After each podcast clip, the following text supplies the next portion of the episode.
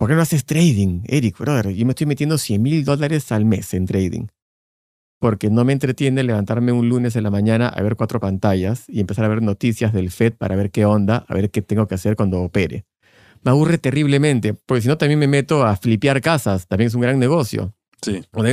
40 cosas que me estoy perdiendo, pero he aprendido a decir, no es para mí. Está bien. Igual me metí en cripto.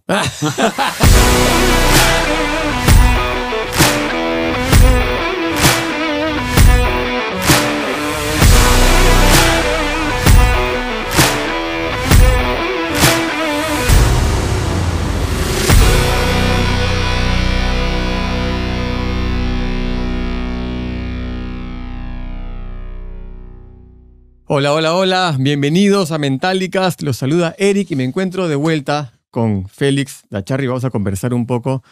¿De qué vamos a conversar hoy día? Del FOMO. Del FOMO, del fucking FOMO. ¿Qué es el FOMO?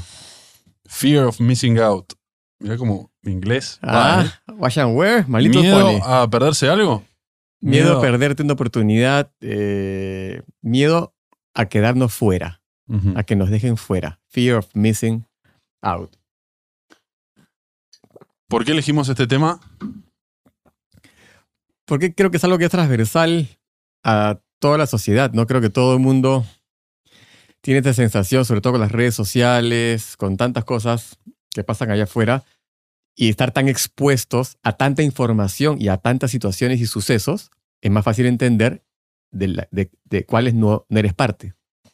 Este, acá hicimos una lista eh, de algunas cosas, ¿no? Pueden ser fiestas, por ejemplo, ¿no? La fiesta de la cual no fuiste parte. Y te invitan a una fiesta y, y no sé, quieres ir. Que es lo más común, ¿no? Lo más común. Se te vino a la cabeza porque el perderse la fiesta es como el, el- Claro, es no, lo que primero pensamos por ahí en no tengo ganas de ir, pero voy a ir porque no quiero que mañana me cuenten de que fue increíble o algo y no estuve ahí. Y no me la quiero perder. Las historias o las cosas que se van a ver ahí o la experiencia. Por ejemplo, decidí quedarme y en la mitad de la noche me desperté, miré el teléfono y vi que un amigo mío había subido una historia de la fiesta que estaba bárbara. Claro. y está, el teléfono también. claro. el email, las notificaciones de WhatsApp y toda la onda que uno abre el teléfono. Lo hemos conversado con esta referencia, ¿no? Como la heladera, como la refrigeradora, que la abres no porque tienes hambre, sino para ver qué hay, ¿no? Este, a ver con qué te entretienes o qué te estás perdiendo en, en ese teléfono. No voy a ver el WhatsApp, a ver qué, qué, qué hay. Oye, o de manera espásmica abres tu Instagram o tu Facebook, a ver qué está pasando, de qué me estoy perdiendo, ¿no? Sí. Justo veía ayer que 180 y pico veces abrimos el, el- el teléfono al día. Cada seis minutos. Claro. Promedio. Y a veces dura tres segundos. Sí. O sea, esa casi clásica de abierta de Instagram, tac, que lo abres, juá, juá, dos pasadas de dedo, pam, lo cierras al bolsillo. No sabes ni para ¿Qué qué, acaba de pasar ahí? Sí. ¿Qué- What the- O sea, y es loco porque es. Lo veía en un video con- sobre el FOMO el otro día, que era la pelea entre la lógica y la emoción. ¿no? Estás haciendo algo que casi no has decidido hacer y que probablemente no quieres hacer. Y lo haces igual. ¿Por qué? Por miedo a perdértela. No sé. Sí. Miedo seguro. Eh, ansiedad puede ser. Que es. Me interesa saber el disparador de eso, ¿no? Que es un disparador. es- Es, un, es algo inconsciente. Sí, yo. Si queremos irnos más para atrás y pensar en el miedo, el miedo de perdértela, el concepto del miedo, podríamos irnos hasta la escasez, hasta el no sentirte completo o completa. Por ende, necesitas algo de la afuera, de esa experiencia, situación, fuera, para también el sentido de pertenencia, pertenecer. Me falta porque no soy parte. Y voy a construir un puente a través de enterarme, oír o hacer. ¿no? Claro, recién pensaba, escasez también puede ser exceso de, de, de- de- de egocentrismo, ¿no? Como decir, por, o sea, ¿por qué no estoy ahí? Tengo que estar ahí, o sea, yo tengo que estar ahí. eh, ¿Qué estarán haciendo sin mí? Eh, también es escasez, pero es como, es, es como una sobre, eh, una sobre no es valoración, es pretensión, ¿no? Es como decir, eh, por, yo soy la figura de ese, de, ese, de ese momento que me estoy perdiendo. ¿Qué estará pasando? ¿Por qué me lo estoy perdiendo? No es que yo soy la figura, yo debería ser la figura. Eh, Y no la soy. Es más, para nadie yo soy la figura. y eso me jode más. Y escala mi escasez mi o, o mi, mi sentido de vacío. Quiero ser la figura. Quiero estar ahí. Quiero ser necesitado ahí. ¿No? Eh, y eso se suma un poco a la ignorancia también y el no saber cosas, porque un FOMO muy grande también, y que lo podemos expandir en un rato, es eh, más allá de las redes sociales y la vida de las otras personas, wow, la gente está teniendo una vida increíble y yo no, y me la estoy perdiendo y porque soy un imbécil y me deprimo, eh, viene la parte de negocios, oportunidades de generar dinero. Bitcoin, carajo, la puta madre, ¿qué? No entiendo bien Bitcoin. Todo el mundo habla de Bitcoin, de cripto, del blockchain, y yo no soy parte y me la estoy perdiendo. Estoy perdiendo plata. Entonces ahora no solamente estoy perdiendo protagonismo, o presencia o experiencia, plata. A vos te, pasa un poco de eso, ¿no? Eh, he- he- creo que he aprendido a, a- a curiosear mi FOMO para que no me secuestre. Y, por ejemplo, ¿qué me pasó en el caso del cripto? no? Quiero entender porque me da curiosidad, no porque me no me quiero quedar fuera. Y eso que le, le hablamos la vez pasada, eh, de que cualquier, hablando de negocios, yo solamente me voy a meter en negocios que me entusiasman del FED para ver qué onda, a ver qué tengo que hacer cuando opere. Me aburre terriblemente, porque si no también me meto a flipear casas, también es un gran negocio. Sí. O también 40 cosas que me estoy perdiendo, pero he aprendido a decir, no es para mí. Está bien. Igual me metí en cripto. Sí, yo me acuerdo cuando te metiste me dijiste, porque tenía que estar ahí, porque algo va a pasar y... Claro, claro, exactamente. Y ahí viene justamente el control, que, que es parte un poco de manejar, manejar el FOMO y, y hasta utilizar el FOMO. Así que podemos ser ser tan egocéntricos como para pensar que tenemos el control del FOMO. Y es, entiendo lo suficiente del cripto como para meter una plata ahí a largo plazo y olvidarme. Y literalmente, no tengo acceso a mi wallet. El cripto se fue a la concha de su madre. Porque yo compré 55 el Bitcoin, porque estaba en descuento, entre comillas, porque estaba entre, llegó al pico de 70. Y me un campeón cuando compré 55 y no compré poco. O sea, pude haber comprado un auto con lo que compré. Pero bueno, ahora está en 30. ¿Y sabes qué? No me importa. Y ya está, ya sé lo suficiente como para sentirme en paz conmigo mismo sobre ese mundo. Y, y fin, y estoy bien con estar afuera. Quiero pensar eso. ¿Qué sentiste el día que tu sobrino de 18 años te habló sobre cripto y te dio un, claro, un manifiesto de lo que tenías que hacer? A ver, para entrar en contexto, eh, Lucas, el hijo de mi hermano, él vive en Londres hace muchos años, se crió en Londres. Y claro, es un chico de primer mundo do- que, que avanza, tiene otra mentalidad totalmente. Y claro, él arrancó con 10 pounds su cartera de cripto y en dos años creo que tiene un cuarto de millón de dólares. Que, y se sabe todas las, eh, las noticias y todo, porque no, Bitcoin no, que él es anti-Bitcoin, él es más Solana, Cardano, este, Ethereum más o menos. Y claro, ya ah, escuchándolo y toda la onda, pero claro, justamente yo acababa de invertir en, en cripto dos meses antes. En Bitcoin, Bitcoin y en Ethereum. Pues, básicamente es como invertir en reggaetón y en pop. O sea, lo más Sí. básico que hay. ¿no? Eh, o lo más seguro, entre comillas. Entre contra comillas. Pero lo bueno es que cuando él me dijo todo eso, mi FOMO de lo que me decía que él estaba haciendo y cómo estaba tradeando y me empezó a mandar gráficos y toda la onda, no se encendió.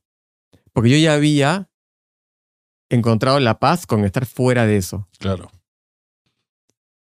Y siento que fue una prueba así del universo, de los algoritmos celestiales, que haya llegado Lucas a, a- a ese diciembre del año pasado a, a como hacerme una prueba. Y yendo a agarrar y empezar a rascarme y, y- y subir a mi laptop y subir a mi aplicación de Binance a ver cómo puedo eh, cabalgar esa, esa estrategia que él tiene, porque mira la cantidad de plata que ha hecho, ¿no?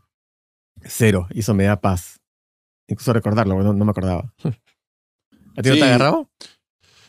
Sí, con cosas más convencionales. eh, más... Me considero un adicto a las redes sociales. Mm. eh, abrirlas así sin saber por qué las abrí, como ir a buscar algo a la heladera. Lo tengo muy consciente, eh, entonces soy un adicto consciente. claro. Eh, pero sí, paso mucho tiempo. Además que trabajo con las redes sociales y, estoy todo el tiempo pendiente de, las estadísticas, los números y demás. Pero también a modo de ocio y pasar, pasar tiempo. Entonces lo que, lo que hice para bajar un poco esa ansiedad fue como eliminar las cosas que... Eliminar los distractores y las cosas que, que- que- donde yo ponía la atención que no me servían para nada. Eh, y sí, de- de- tuve- dejé, dejé de seguir a, a mucha gente, de- oculté historias y demás, Mm. pero no por, no por falta de interés, sino porque yo no, No te era útil. no, no me era útil, claro, y, y empecé a entender Instagram o las redes sociales como un medio de trabajo, que si están las dos cosas conviviendo ahí, hay un cortocircuito, entonces eh, yo que tengo, soy de distracción fácil, me, me fue útil hacer eso. Em, pero, pero sí, se me, se me presenta mucho el FOMO con las redes y se me presenta mucho con el tema del fin de semana Ah, ok.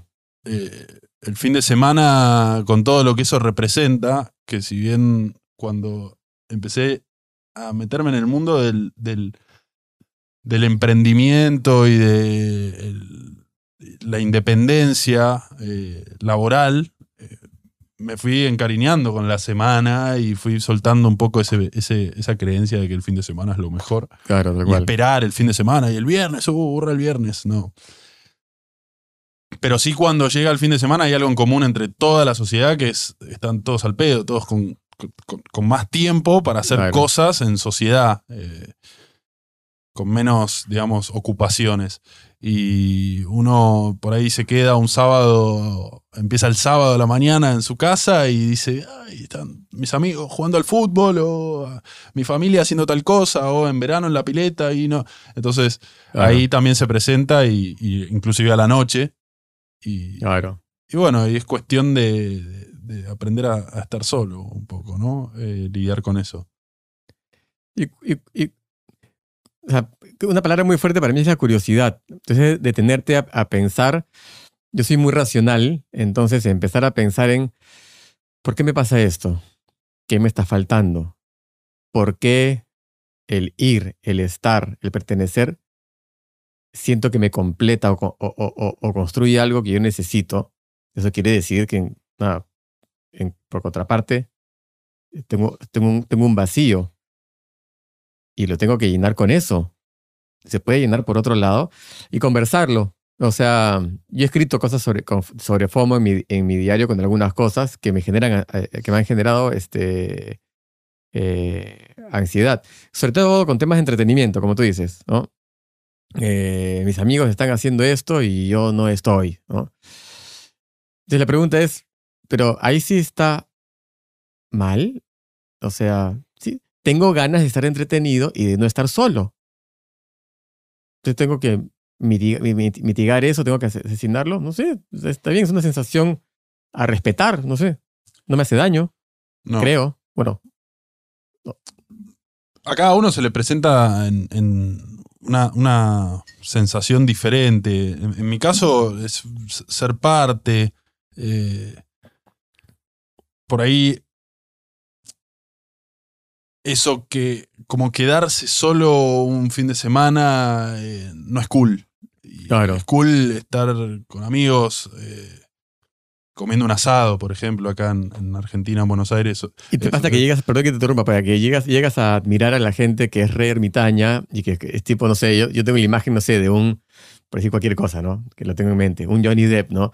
Que ese flaco puede estar solo en su casa todo el día y para él es lo máximo y se entretiene solo y no tiene que pertenecer. Yo digo, qué cool. Sí, qué crack.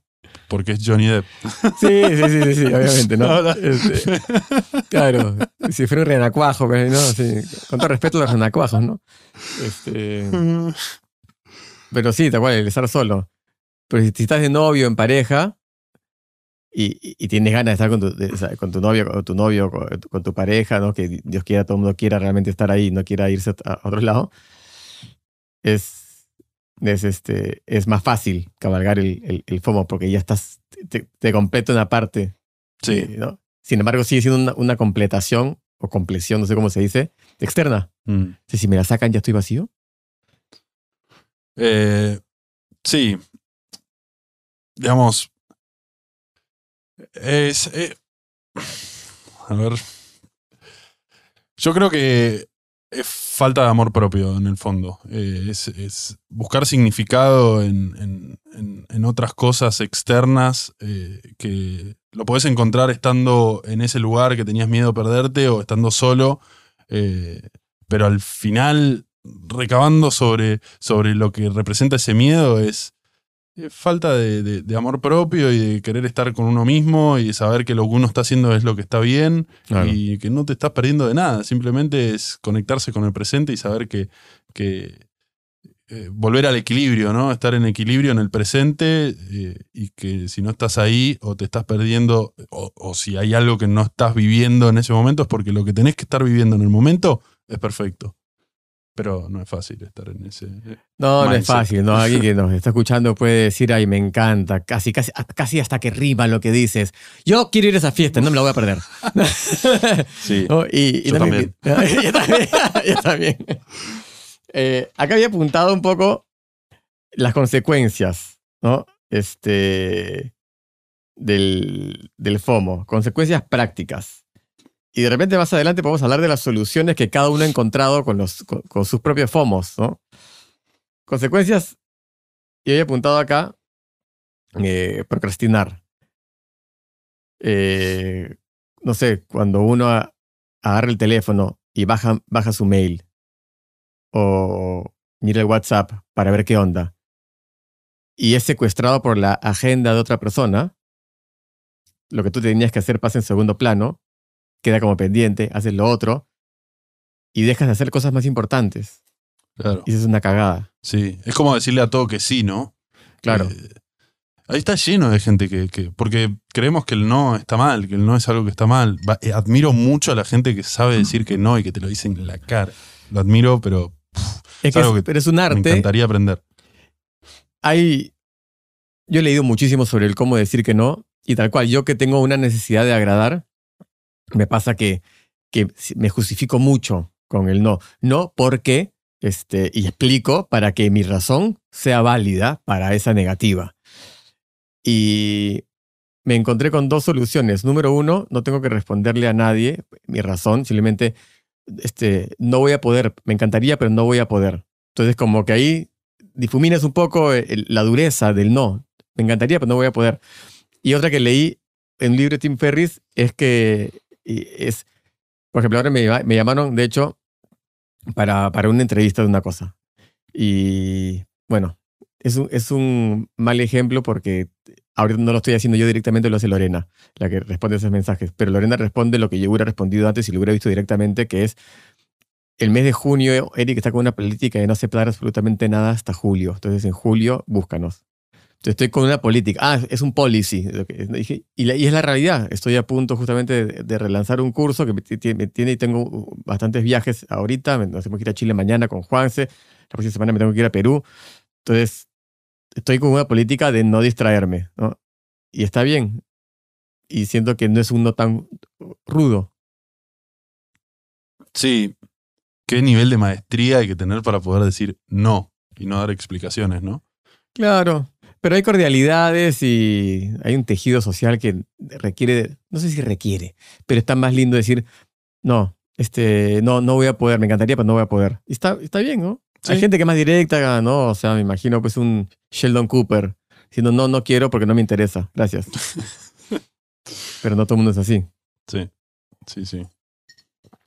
Otra cosa que pasa es que te estresas, porque cuando dejas, cuando procrastinas y empiezas a, a- y otra cosa aparte de estresarte es abrumarte. Tantas cosas al mismo tiempo a las que te comprometes, o tantas cosas de las que te estás perdiendo y te abrumas, te estresas, te baja el sistema inmunológico, y todo por no aprender a respetar el,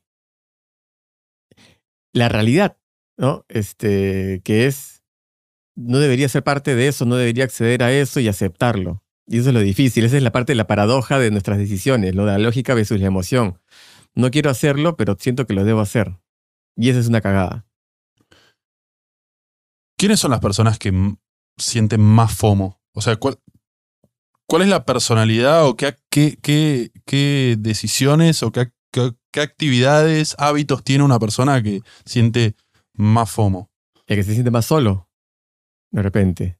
El que necesita Porque más le da que- miedo sentirse solo.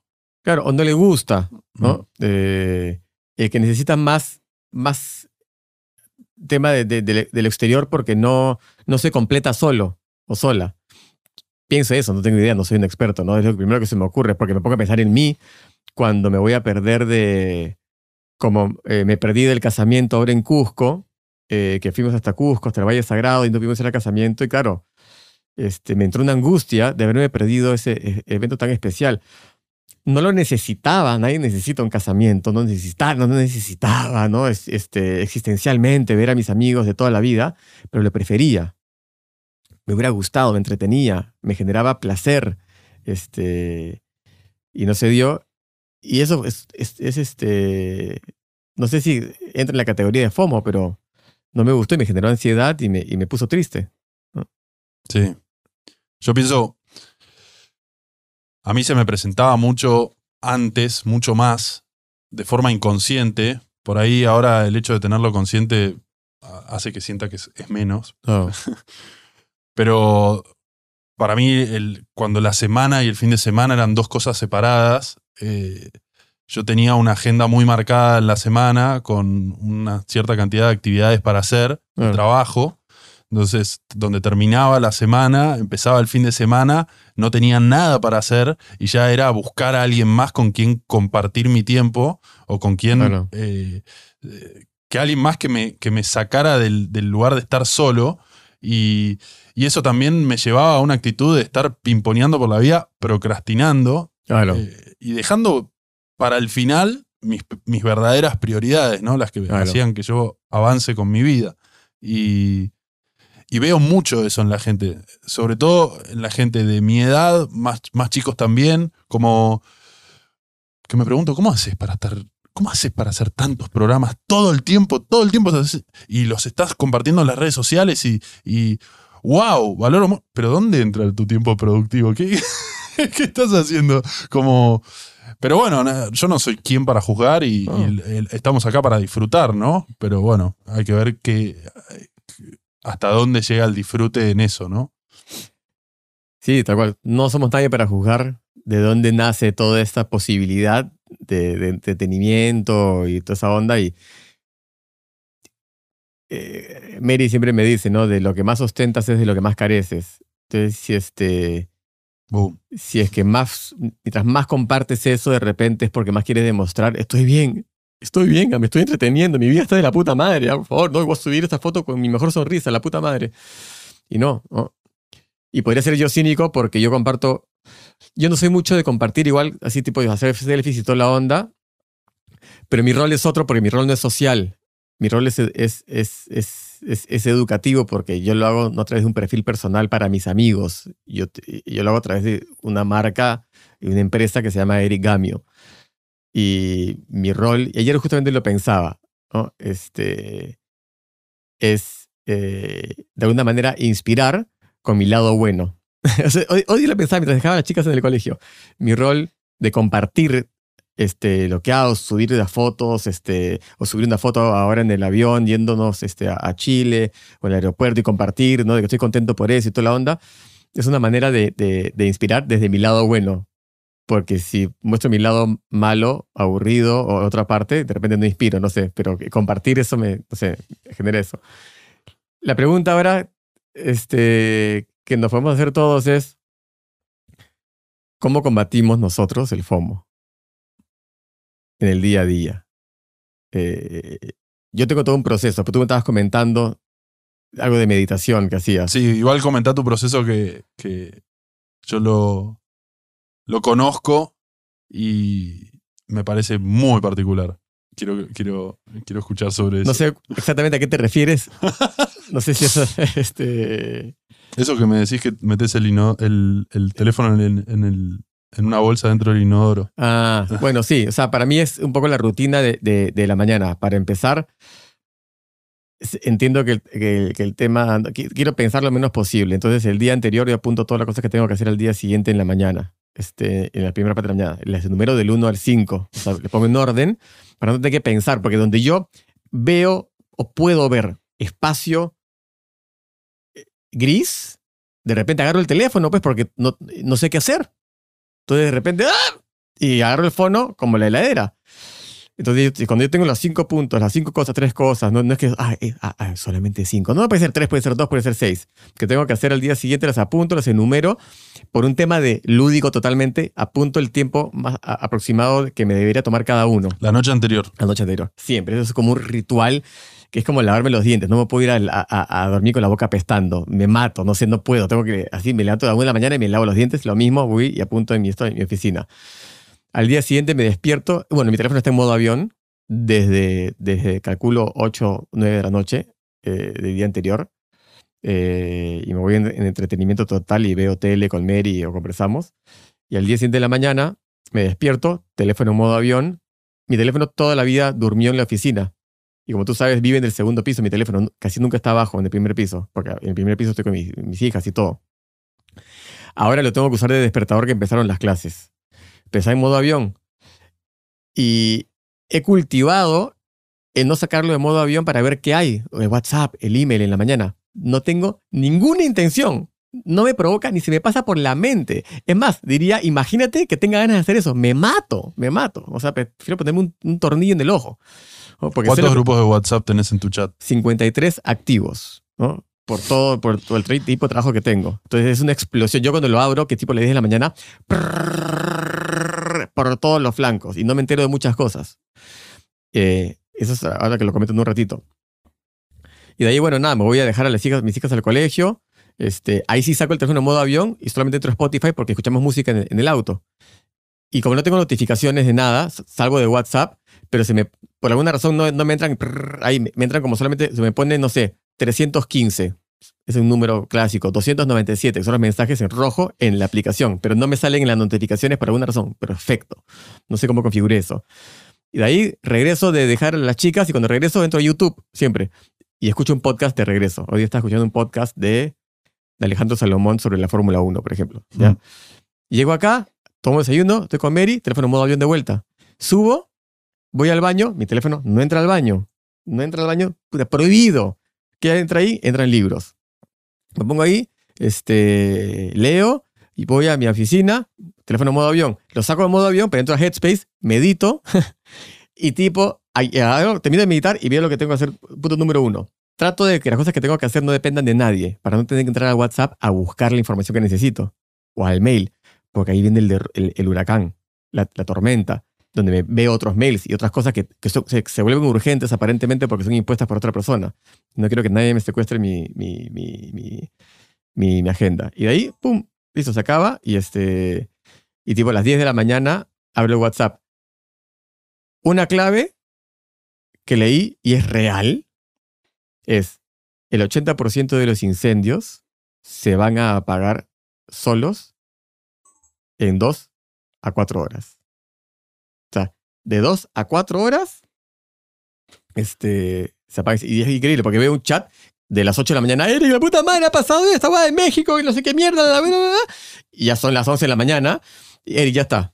O, oye, bueno, ¿qué te puedo ayudar? Porque es algo que es urgente de repente. Y me, y me pone este, no, no, no, ya hablé con tal, ya hablé con tal. Se hicieron cargo. Y como yo trabajo en el mundo del liderazgo, digo, ah, qué de puta madre, ¿no? Mi, mi abstención, que ni siquiera es abstención porque no me provoca, ya, no me tengo que esforzar, pero he sido cultivado. Y cuando tengo que hacer trabajos largos, como tú bien mencionabas lo del en el baño, mucha gente dice, mi teléfono está en modo avión, pero lo tengo al costado.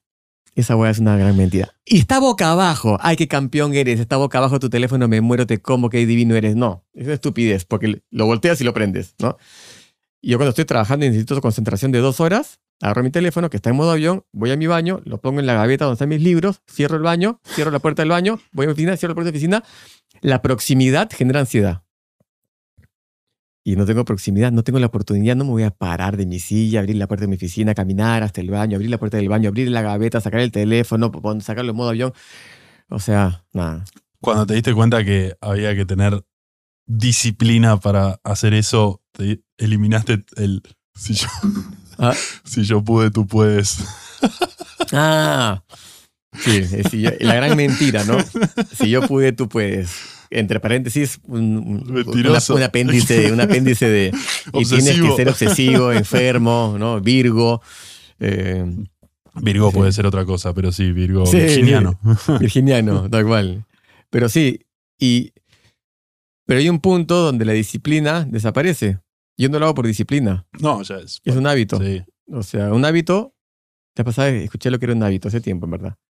Es cuando tu cuerpo ya no necesita tu cerebro para hacer algo. Bueno, No lo tengo ni que pensar. Ya está. Mi teléfono. De hecho, a veces no encuentro mi teléfono. Me había olvidado que está en el baño. Digo, la puta, sí, amor, mi teléfono. No sé, no estará. Siempre está en el segundo piso.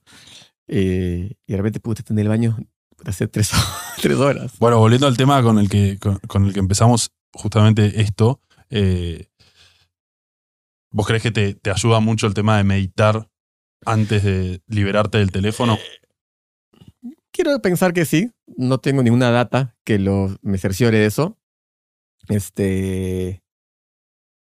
Pero esa calma, ese, esa apagada de cerebro debe ser crucial. Pero no lo puedo medir.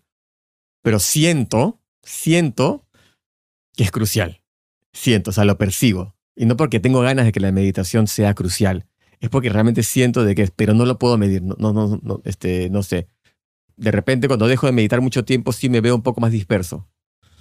Claro. Si es que me analizo bien, pero no lo he curioseado tanto. Bueno, también yo pienso que puede ser algo generacional porque ese, ese nivel de disciplina en alguien de, de, mi generación, son siendo 10 años más joven que vos, eh, no lo encuentro fácilmente. No conozco a nadie, a nadie. Sí, eh, conozco gente muy disciplinada, eh, pero así con tal nivel de productividad y de performance y a la vez de, de criterio para poder despojarse físicamente del teléfono. Eh, en mi generación no lo, no lo veo, no, no conozco a nadie, básicamente. Eh, entonces Sí, pienso que puede que sea algo generacional también.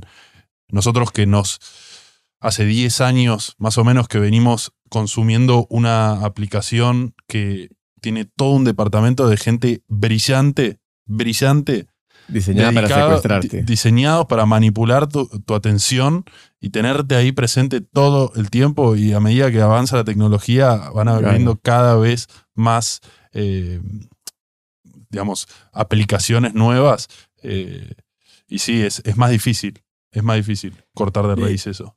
Se podría, creo que an- antropológicamente, eh, eh, investigar un poquito más sobre esta culpabilidad a, a la edad, ¿no? Y al hecho de que nacieron con esta tecnología y se como que se volvió parte de ustedes.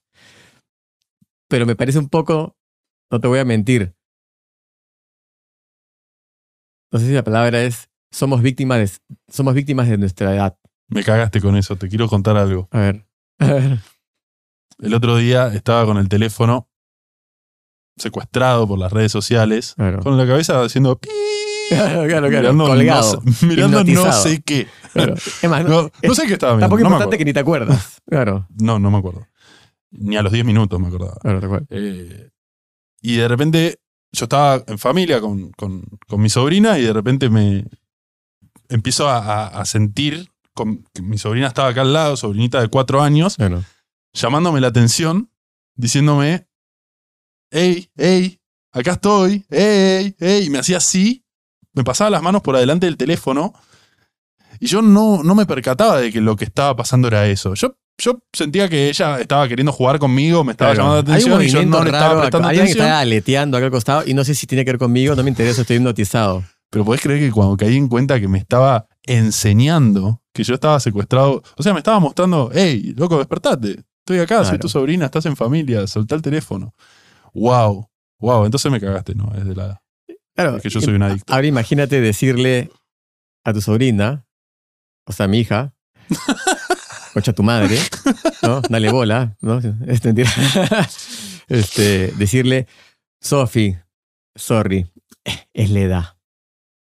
Es mi edad.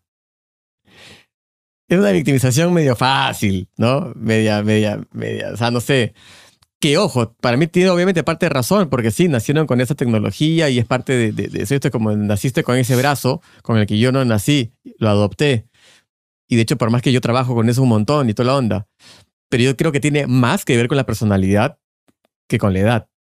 Sí, con los hábitos también. Sí. Eh, la, la forma en la que están siendo criadas tus hijas, mis sobrinas, Claro. tiene, tiene mucha, mucha conciencia y también un dejo de régimen militar muy interesante. no por mi lado. Este, yo también acato a mi general. Este, sí, a quién sabe, ¿no? Cómo será la vida, la vida de ellas, pero creo que cuando uno culpa a un elemento externo por una conducta propia, está justamente soltando y dándole rienda suelta a que, bueno, así va a ser, ¿no? Es que no soy yo. Eh, Pero eh, ahí te pregunto, ¿vos no crees que así va a ser? O sea, para mí va a ser cada vez más. Ah, no lo dudo. Pero cada vez más también la gente va a culpar algo externo. Va a decir, no, no, no. Yo, El mira, huevo o la gallina. a diferencia de ti, Eric, que tienes 41 y no naciste con esto, tú tienes más posibilidades de erradicar esa obsesión de tu vida. Yo no puedo. Entonces ya estás creando una falsa narrativa en tu cabeza de que no vas a poder porque tienes eh, 30 años. Entonces, este, ya, no sé, o sea, que nuevamente está la paradoja, que en parte hay una razón ahí, pero no, uno no se debería invalidar por eso. Debería decir, bueno, tendré que hacer más esfuerzo, pero sigo en control. O me controla la narrativa de mi generación. Sí, tal cual. Este, este testimonio puede ser un. Es un gran ejemplo y puede ser un disparador de que. de que- Sí, fuera fuera de, los hábitos que incorporaste vos, cada uno obviamente con su propia rutina y con lo que quiera mejorar en Sí. su vida, pero es un gran testimonio de que por ahí eh, aprender a, eh, el arte de dominar ese FOMO a tal manera que puedas desprenderte físicamente de tu teléfono durante un rato largo, sobre todo en la semana, día productivo y demás, eh, es un gran ejemplo. es que todo está, para mí todo depende de la intención y las ganas. Y tenía mucha intención y muchas ganas de ser más productivo cuando me encontré despertándome por- la mañana y abriendo mi teléfono siendo lo primero que hacía en la vida. ¿Y vos crees que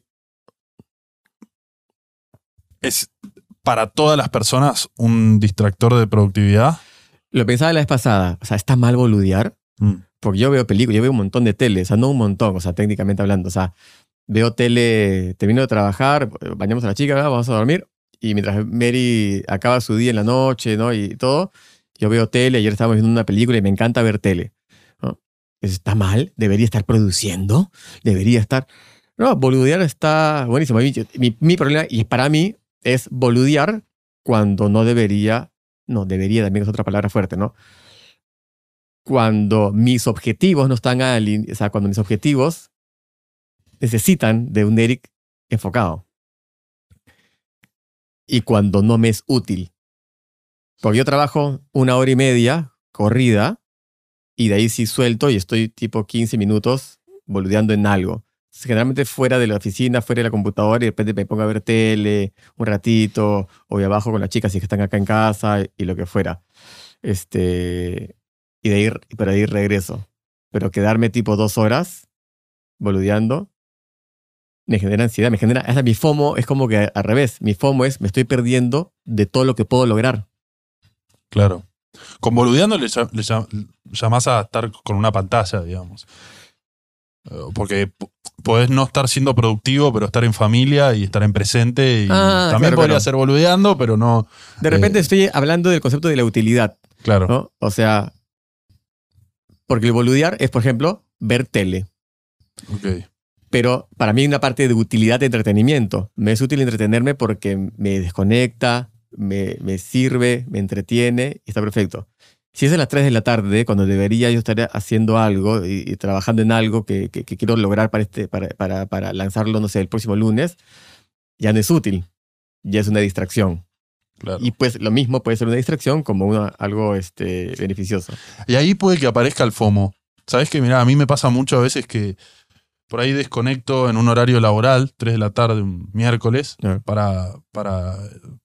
Por ejemplo, cuando fuimos a almorzar el otro día después de grabar el podcast, que nos extendimos, tuvimos un almuerzo largo. Sí. Y yo sabía que podía estar siendo productivo, haciendo otro tipo de cosas, y también me generó un FOMO. Como Claro. el miedo de, de- de per- me, estaba perdiendo el hecho de Del poder- avanzar. del avanzar, ¿no? Y "Eh, son las 3 de la tarde y ahora son las 4 y siguen pasando el tiempo Claro, y yo claro, sigo claro, acá claro, claro, claro. tomando pisco.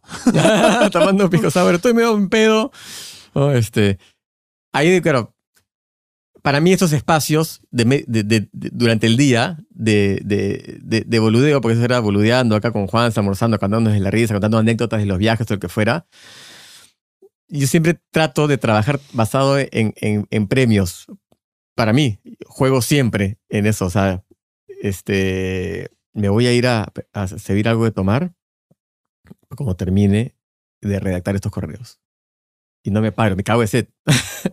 y es como que una remuneración así medio pavloviana, ¿no? Sí, está bueno. Eh, entonces, claro, como hemos estado trabajando desde las 10 y cuarto de la mañana que ustedes llegaron hasta las 12 y 45 sin parar, digo, nos merecemos un par de horas de haber grabado nuestro primer episodio, o sea, o el Mentalicast que contiene tu, tu presencia magistral.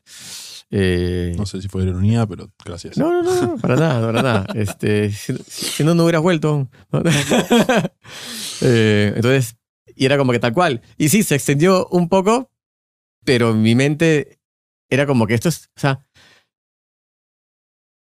al fin, póntelo- lo veo de esta manera, ¿no? A un viejo de 80 años le preguntas de qué se arrepiente más en la vida y no es de haber grabado más episodios de un podcast o de haber regresado a responder mails, de No, haber vale. tenido más almuerzos y cagarme de la risa. Sí, ¿no? tal cual. Y justo eso me trae el tema que, que, que quiero ir, que es con qué podemos aliviar ese FOMO. O sea, cuál es la contracara de, de- de- de ese FOMO.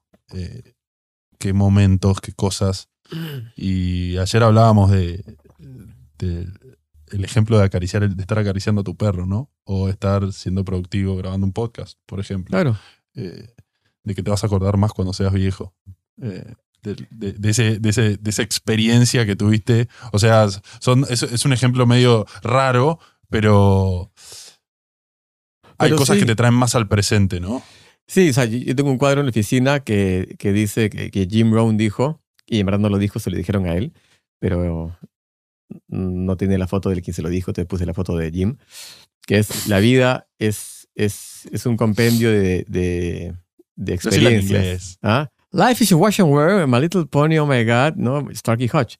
Este, no, no, es que es tal cual. La vida es un compendio o es una colección de experiencias basadas en su intensidad y su frecuencia. Mm. Entonces, tal cual. eh, y, y acabo de desde un punto egoísta, ¿no? Yo acá no tengo muchos espacios de entretenimiento, casi nada. Y a mí me entusiasmaba ir, irme a almorzar con dos personas con las cuales me puedo cagar de la risa, como son con- contigo y con Juanse, y pasar ahí dos horas cagándonos de la risa. Y yo me voy a acordar este, más a lo largo de mi vida de experiencias de, entretenimiento que experiencias netamente de, trabajo. Por más que el trabajo me encanta, grabar esto me encanta, y hacer estas cosas me encanta, y viajar mañana a Chile con Juanse me encanta y toda la onda. Eh, pero todo está basado para mí en, en entretenimiento y en entusiasmo, entretenimiento y entusiasmo. Eh, y entonces esos momentos son muy preciados para mí. Mm. Sorry si te robé horas de tu día, ¿no? Era, No. Para, era para mí. No, no, yo pienso igual y con esto hay, hay dos cosas que quiero hablar. Primero, quiero hablar sobre el tema de la meditación, que para mí, vos lo llevas a la práctica diariamente, yo también hace mucho tiempo, y aprendí a observar que gracias a la meditación pude tomar conciencia de, de, de todas estas cosas, ¿no? Y, y que simplemente la meditación es un, un momento para respirar de forma consciente y volverse uno más sutil, más sensible, que después puede, con, y esa sensibilidad, esa sutilidad, la puede trasladar a, a- a cualquier actividad que haga en su día y empezar a observar cosas nuevas, ¿no? Detalles. eh, Awareness. Awareness, Que sí. es una palabra muy difícil de traducir al español. Awareness, darte cuenta, estar, estar consciente, despierto. Entonces, por ahí es difícil llevar a- lle- llegar a un nivel de disciplina tal que te permita eh, hacer todo ese tipo de cosas que vos haces, eh, o, o- o, digamos, el ritual que quiera tener cada uno nuevo en su vida, cuando no tenés ese awareness, cuando no cultivaste ese awareness de estar observando todos los detalles eh, y todo lo que significa decirle que sí a todos los programas que aparecen en tu vida, Claro. pro- eh, procrastinar, estar cansado al día siguiente y bueno, y demás, demás, demás, demás, demás. Como que Sí. en eso quiero ponerle un, un, un asterisco al tema de la meditación y, y, y realmente recomendarlo. No como meditación, hay que hacer así, poner los dedos así, om. No, sino más bien tener un espacio donde uno pueda respirar de forma consciente, inhalar por la nariz, exhalar por la boca, o inhalar por la nariz, exhalar por la nariz, Y durante un y tiempo prolongado. ¿Eh? Y soltar, y soltar este. Yo cuando medito con Headspace, Andy, que es con quien medito, te dice este. Deja de planear por un ratito. ¿No? Stop planning. Así tal así, ¿no? Stop planning. ¿No? Este, life will go on. ¿No? It's only 15 minutes, 20 minutes. Y es la realidad. Ahora, hay gente que dice, no, o sea, no me digas que la respuesta al FOMO es el esoterismo de la meditación.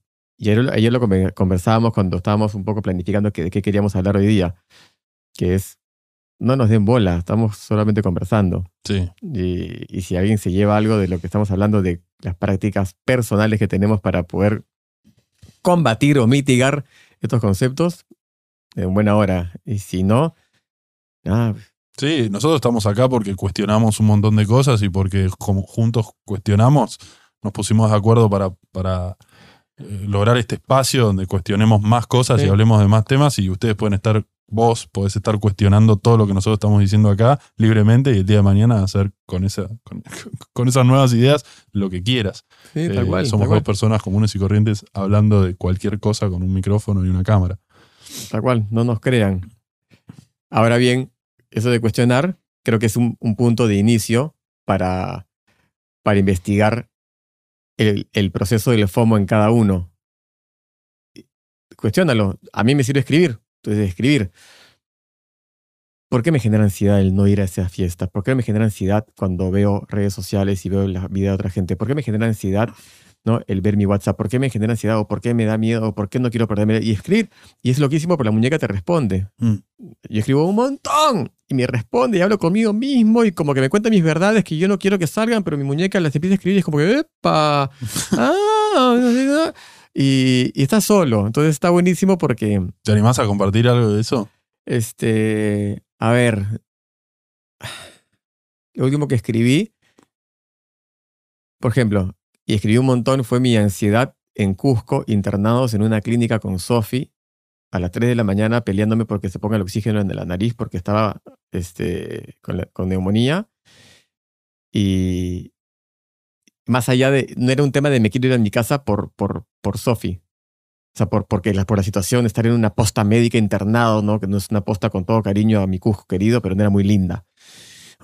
¿Y por qué me quiero ir al margen de lo que está pasando? ¿no? ¿Por qué me quiero ir ahora? ¿Por qué me quiero regresar a mi casa?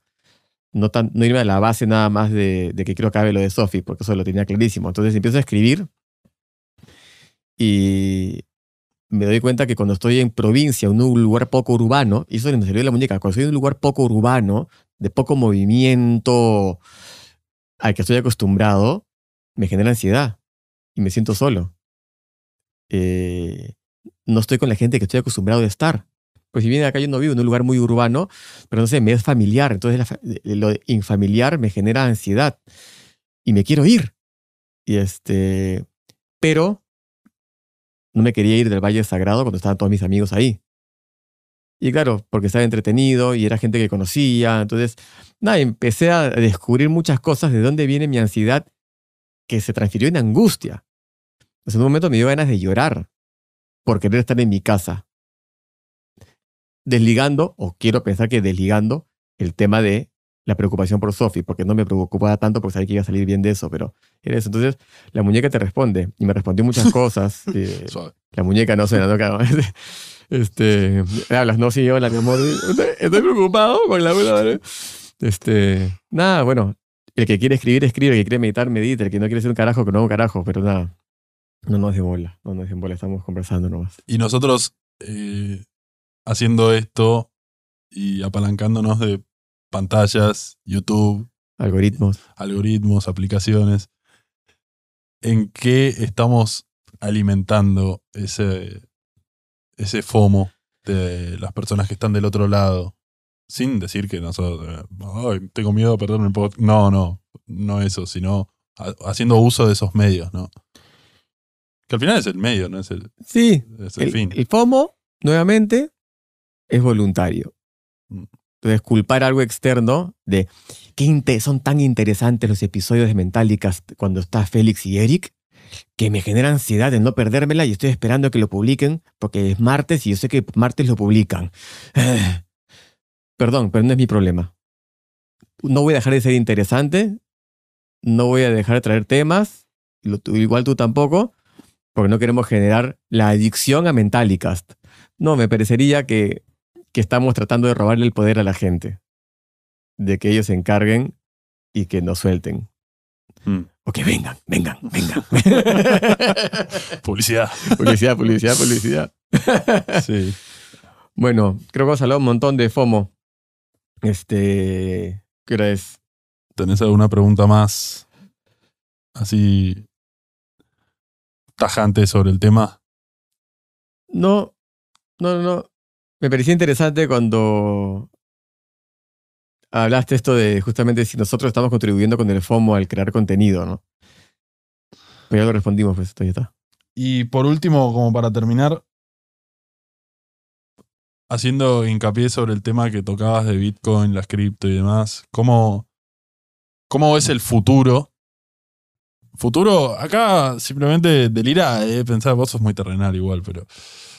Ahorita me estoy me, me- me están eh, pose- po- poseyendo. Poseyendo se dice. ¿cómo- manipulando. Están- no, no, manipulando, refiero que está entrando ahorita un, Ah, un duende que va a responder por mí, ¿no? ¿Cómo, el cómo ves el futuro con todo este tema? Todos los avances de data science, metaverso, cripto, eh, redes sociales, tecnología, cascos, realidad virtual. eh, ¿cómo, cómo, ¿Cómo te imaginas que va a ser de acá? ¿Cómo, influir, cómo tus- influir en el FOMO, ¿te refieres? Sí, tus, tus hijas que tienen cuatro y seis años en, en- bueno, y uno. eh, Eh, nada en nuestra línea de tiempo, o sea, en, en la vida del humano es nuevo. Todo ya pasó. Son nuevas tecnologías entrando a un tejido social y siendo adoptado por el humano. Pasó con la revolución industrial, pasó con el auto, pasó con el avión, pasó con el internet, pasó con ahora blockchain, que para mí lo veo como el internet. O sea, esto es- para mí es la repetición del año 93-94. ¿no? Cuando la gente decía, ¿para qué voy a carajo voy a tener un website? No me interesa. ¿Un dominio? ¿Qué onda? ¿Mail? Si yo hablo por teléfono, ya tengo un celular. O por... Ahora es la misma huevada. Otra vez, 20 años después, estamos adoptando, 25 años después, adoptando una nueva tecnología que está entrando. Hay gente que, la, que va a nacer con eso, como tu generación nació con las redes sociales, y, y hay gente que la va a ir adoptando como nosotros. Y dicho eso, va a ser exactamente igual, porque el humano no ha evolucionado va a agarrarse lo mismo, así como el Internet, la gente va a ser parte del metaverso. Entrar al metaverso va a ser como tener ahora Facebook. Si no Bueno, estás ahí es raro. ¿No? Este, Evolucionar, según Darwin, es adaptarse a los cambios. Y, por ejemplo, aparece blockchain, la nueva internet, aparece la realidad virtual, la nueva revolución industrial. Claro. Adaptarse a los cambios que meterse ahí de lleno, cuando para mí es, es, es- hay, hay mucha... eh, es como una, es una realidad paralela donde hay mucha manipulación y, y- Es que claro, de repente, y puedo estar equivocado, tu generación no ha vivido un cambio de esa magnitud todavía. La mía sí. Yo vi nacer el Internet. Yo vi a mi hermano, que vivía en Estados Unidos, llamarme cuando estaba en el colegio, tenía 14 años, en el año 1994, y me dijo, hablemos por mail.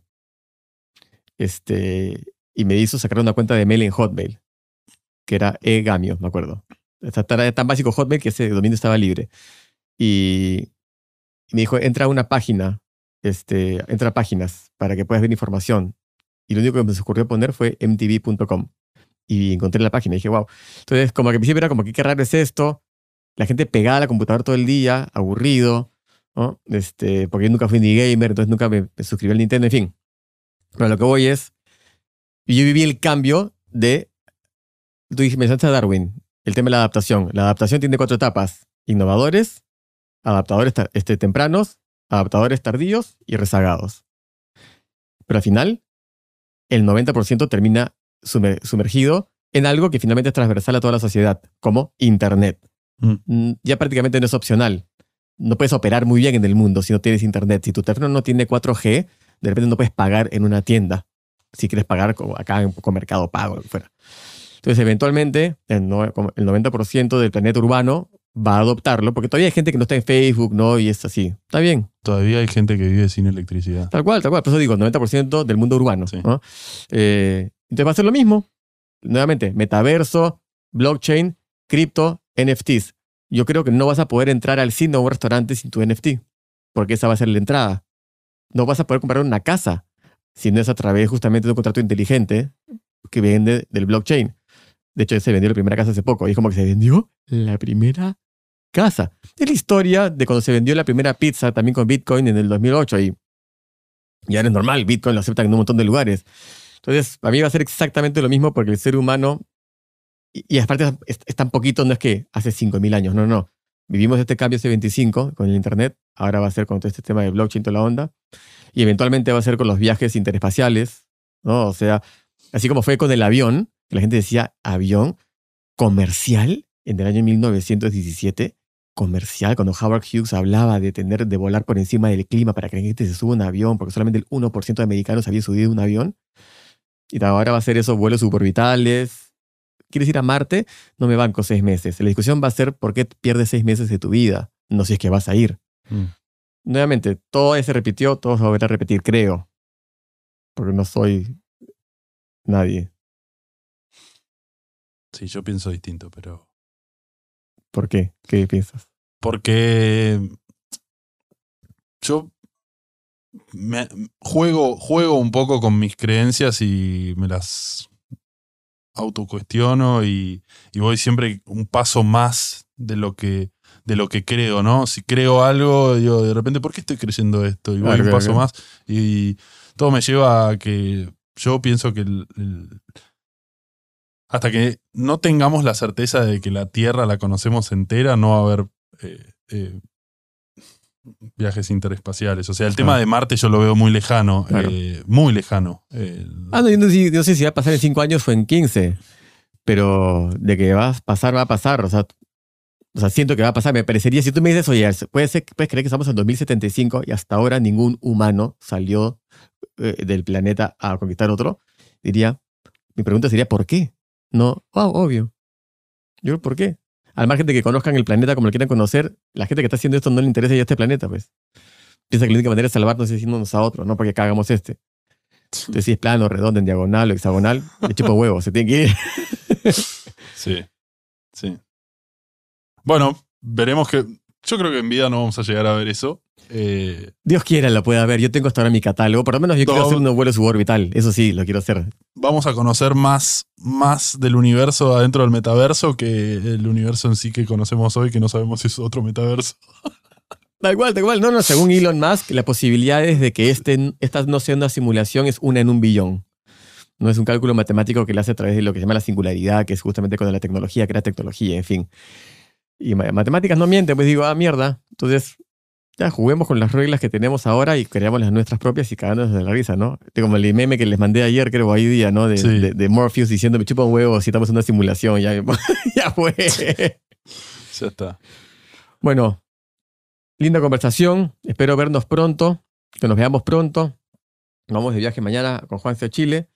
Así que si se nos ocurre un tema o alguien tiene un tema que nos quisiera proponer para que conversemos acá y, y filosofemos basado en que no vamos a llegar a nada probablemente y en que solamente estamos conversando y no nos tienen que dar bola, ah, pónganlos acá en los comentarios a ver qué cosa podemos... eh, Van a ser bienvenidos, sí. Sí, no se me hubiera ocurrido que, que nos propongan temas, porque tenemos algunos temas propuestos en la cabeza, pero ¿quiénes somos nosotros para decidir? Otro Bueno, día podemos hablar de no tener ningún tema y ver qué sale. Impro. impro. Una impro, una impro, ¿no? Terminamos haciendo como mimos, ¿no? Bueno, chicos, un abrazo para todos. Cuídense mucho y gracias por estar acá en Mentalitas. Chao. Chao, chao. Abrazo a todos.